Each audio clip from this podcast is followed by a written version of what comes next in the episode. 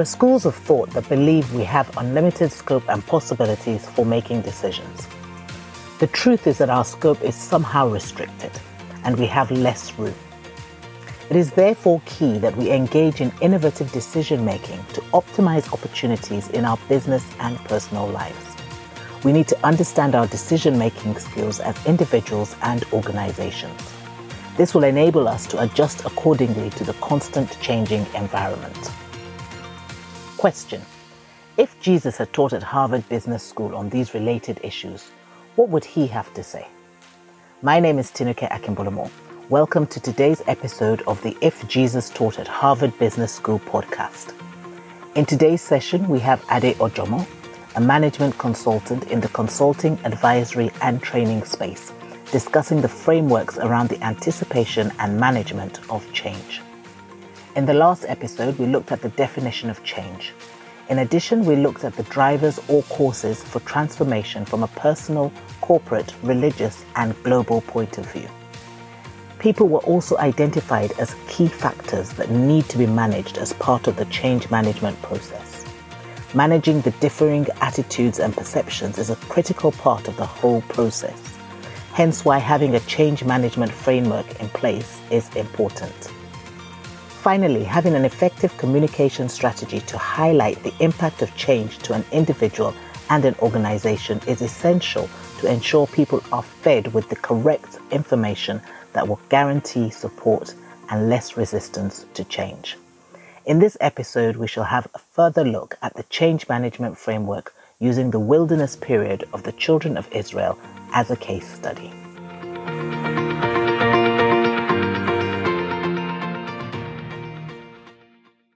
Thank you, Tinuke.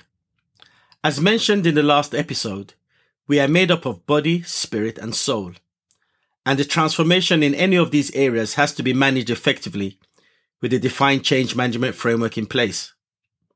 Now, change starts with making a decision, for example, punching a hole in a wall. Hence, when reorganizing for change in any organization, there should be focus on building a resilient organization that can make and execute the decisions better and faster than your competitors. In times of change, sometimes reorganizing the people supporting your existing structures may not be the best approach. Hence why having an effective framework in place enables the organization to identify where the changes have to be made in terms of decision making and delivery of its products and services. Years ago, IBM middle managers refused to adapt to change, and we see the results currently in the marketplace. They entered the PC market late because of its comfortable business model or developing products in-house. Now this this lateness meant it had to outsource some of the critical work involved, purchasing the operating system, for example, from Microsoft and allowing Microsoft to sell the same operating system to other vendors cost them dearly. Being too comfortable and resisting change can be very costly, as we can see from the example above regarding IBM. In the time of Jesus, the Pharisees and the Sadducees, they refused to change in the area of their belief system. They were actually comfortable imposing their views of God on the Jewish community, preventing them by all means not to adapt the newness of the message that Jesus brought with the gospel. They were content with the status quo. As mentioned earlier, change involves implementing decisions. Giving your life to Jesus involves a decision. Getting married involves a decision. Having children involves a decision. The decision to get out of the rut and move into progress is a decision that has to be made individually. This process of change has to be managed effectively or else you could be facing a revolt because people don't agree with your vision Numerous examples of what happened in the Soviet Union years ago and the Eastern Bloc countries after years of living under communism comes to mind. Our major case study is about a people that were in bondage and embarked on a major journey into the unknown, which was welcomed by some and resisted by others. In the next section, we shall be exploring further the change process the children of Israel went through by looking at the case study of the wilderness period in the desert.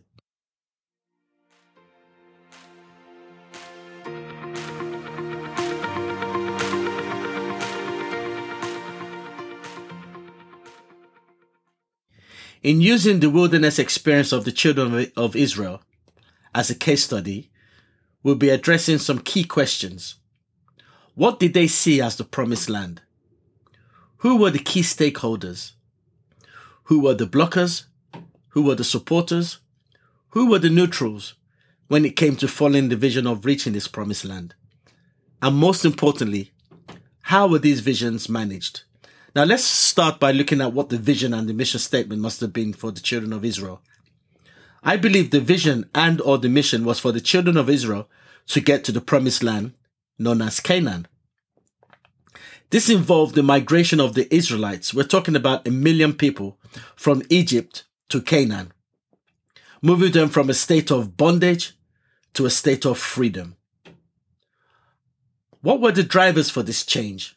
Now, one again, one can safely say that the driver for the changes that the Israelites were subjected to was God, suffering at the hands of Pharaoh, and a constant cry for freedom. God was the driver for the change as he wanted his people to come out of bondage to worship him. The people had been crying for over 400 years, and God initiated the change management process by choosing a leader called Moses. Moses' task was to take the children of Israel from a state of constant bondage to the state of freedom, taking them from Egypt to Canaan. The scope of change involved was not just a physical one, but one that involved a major renewal of their mindset to erase over 400 years of bondage thinking. It is important that the scope of the changes had to be clearly communicated to the people so that resistance could be minimized.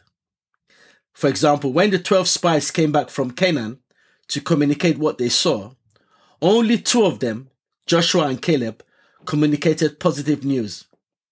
At the start, not all the people were on the same page regarding the future changes. Joshua and Caleb's communication was in line with the overall vision from God for the people. The other spies' communication was not in line with God's vision. They both understood the power of gathering and confirming accurate and positive information in the terms of Joshua and Caleb. Now, this could explain God's stakeholder management approach in which every resistance to the overall vision was eliminated speedily. This is to ensure that there was agreement and everyone was on the same page, both management and non management.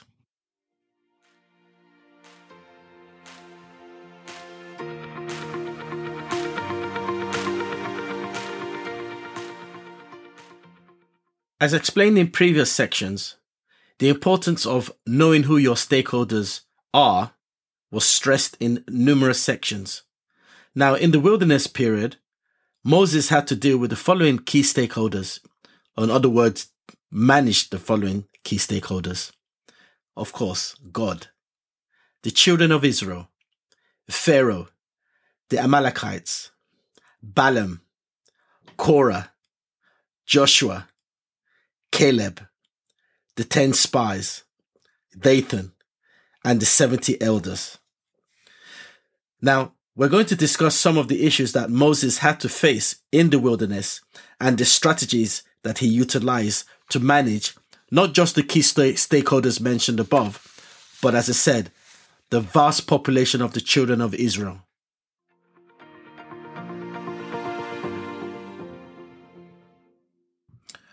Moses had to get buy in from the children of Israel. He had to gain their support. So how did he do this? He had to project calm instead of craziness. So we hear Moses telling the children of Israel during a period of turbulence, stand still and see the deliverance of the Lord. He had to project confidence instead of cowardice, telling the children of Israel not to panic, that the Lord will fight for them, and the only thing that they need to do is to keep still. During a period of confusion as to whether to go forward or to go back, he tells the children of Israel not to panic, that they should go forward. Only after he had con- communicated with God and God provided him with a rod to split the sea. Again, Moses showing that he was competent instead of being clumsy. Moses had to deal with the complaints, the fear, and the mindsets of the children of Israel. As mentioned earlier, the children of Israel had a mindset of bondage. So he had to manage the, the, the, the mindset of over a million people. They were constantly complaining. They complained that there were no graves in Egypt. Hence Moses sent them in, into the desert to die.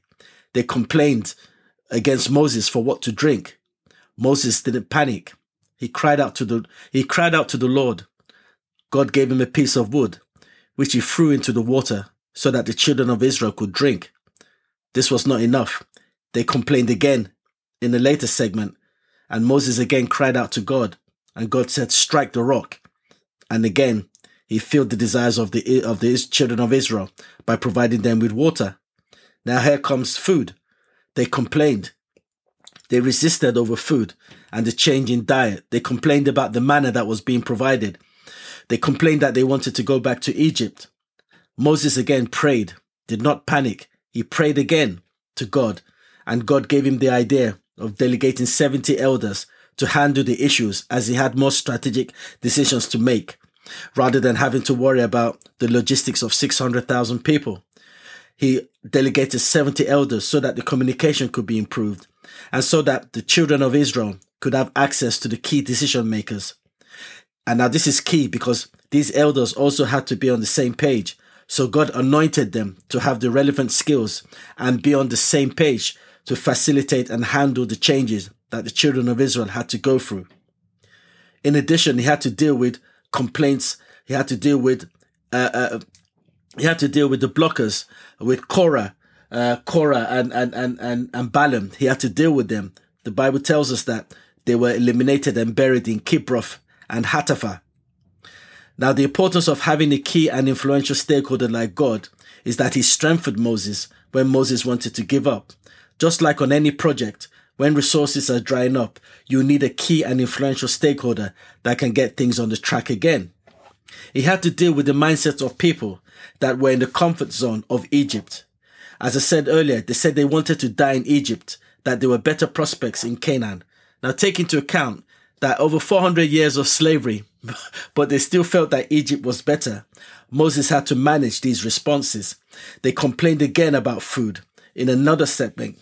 They, they, you know, now branching out of your comfort zone during change is something that has to be done. And I always say that, you know, if the men didn't go to the moon, we wouldn't have satellite TV. they had to deal, he had to deal with people that were stubborn. For example, they complained for food. God provided them with manna and said, don't go out on the seventh day to pick food. But they still do. Again, Rather than panic, Moses relied on God for the right response. Moses had to deal with the Amalekites. He had to deal with quite a few tribes that were constantly on the tail of the children of Israel. Again, we see the importance of having an inner circle in Joshua, Aaron, and Hur. Hence the importance of a core team during any change management process. He responded by prayer. And as we know, Aaron and Joshua, Aaron and Hur lifted his hands up during the battle. Now he also had to deal with the weak leadership of of Aaron, his his brother-in-law. And there was a time when the children of Israel were resorting to idolatry. They decided to build their own god. Um, Aaron, who was meant to be their leader, succumbed to their cravings.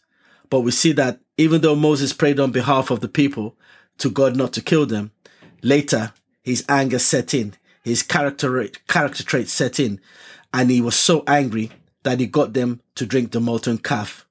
He had to deal with their impatience. He had to deal with their idolatry, as mentioned earlier.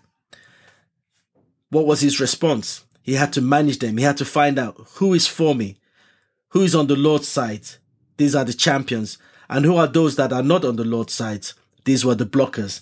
And the blockers in this scenario, they were totally eliminated, as mentioned earlier in this study. Now, the wilderness change period was a time not just for the children of Israel to improve, but for Moses to improve and develop his leadership style with creative, innovative strategies from God. Change involves transformation, and the leadership style managing the change is absolutely crucial to its success. Moses had to deal with a lot of negotiation, For example, one of the key stakeholders, sorry, one of the key stakeholders, Hobab, the son of Ruel, the Midianite, wanted to take a separate path, did not want to follow them to Canaan. So one could say in terms of stakeholder mapping, it was hard to decide whether he was a blocker, he was a champion. So in other words, he was still on the fence as to which way he wanted to go. But Moses negotiated and got him from being on the fence to being a champion and a supporter of the cause. Again, as highlighted earlier, Moses had to deal with a lot of rebellion. Aaron and Miriam, for example, decided to rebel against his leadership. Again, we see the calmness of Moses during this change management process. He prayed to God, and we know what God did to Miriam. I always wonder why God didn't punish Aaron, but as you know, God knows best. Moses again had to deal with the rebellion of Korah and company. They had issues with Moses' leadership. Again, Moses' response was that of calm, and God's response was to swallow them up totally. As mentioned earlier, there are times when you have to totally eliminate those that are blocking your vision, as we can see God doing in terms of Korah and his friendships. Now, God later, this is the, probably the bit that I like the most, is that, you know, the importance of acknowledging the change management leader and, you know, being a supporter of the vision.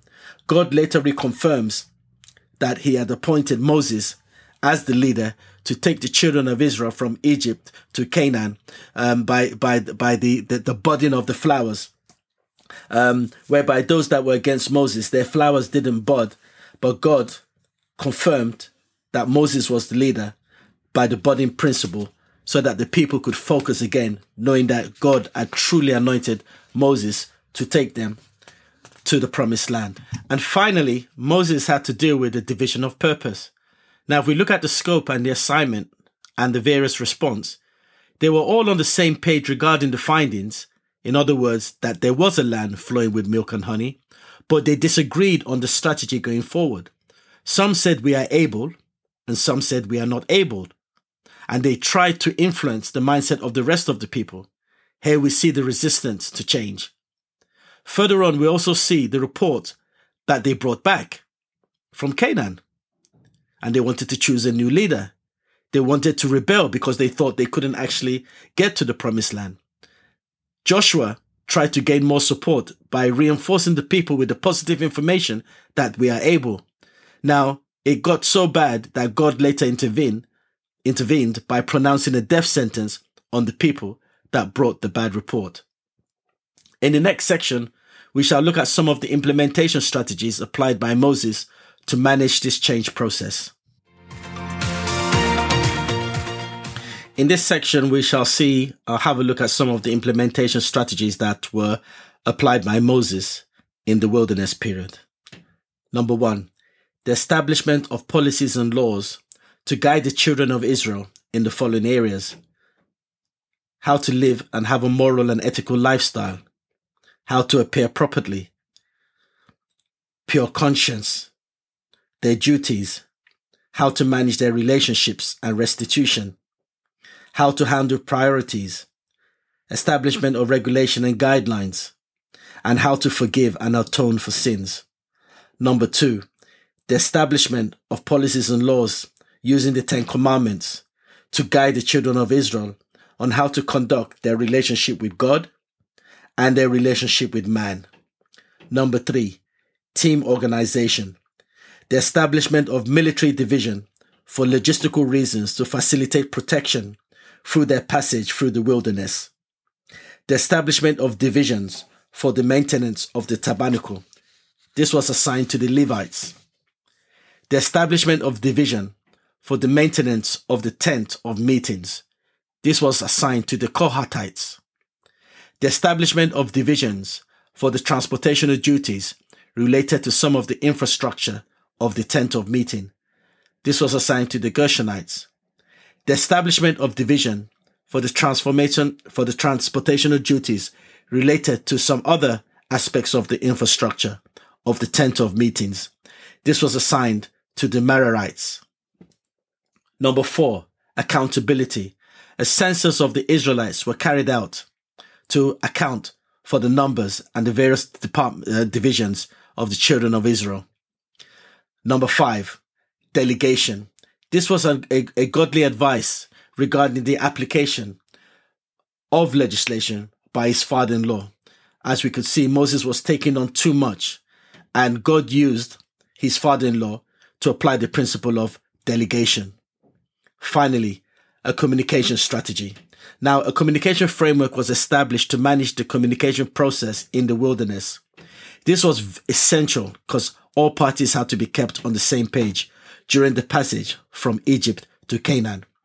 In the wilderness, we saw God speaking to Moses in the tent of meeting, and Moses will speak to the elders who will relate the messages to the children of Israel.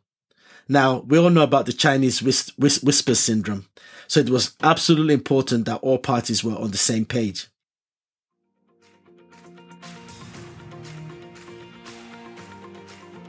Change in any shape or form is inevitable. How we choose to respond does not prevent it from happening. It will happen. We can either resist it or embrace it. Both choices will have consequences. Now, having a change management framework enables us to manage the resistance or support for the change by having the right people, the right processes, and the right systems in place to facilitate the going concern of our lives as individuals or organizations.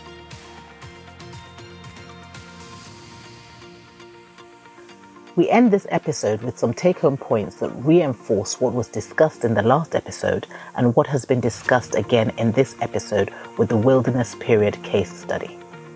Number one, identify how the change affects the existing vision and or mission.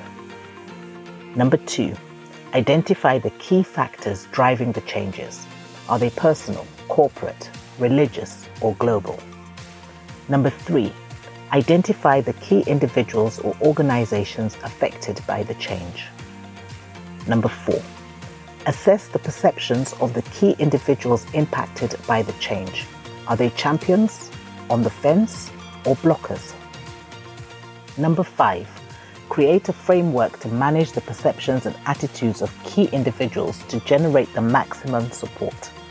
In addition, have an effective communication strategy during the change processes keeping key individuals updated.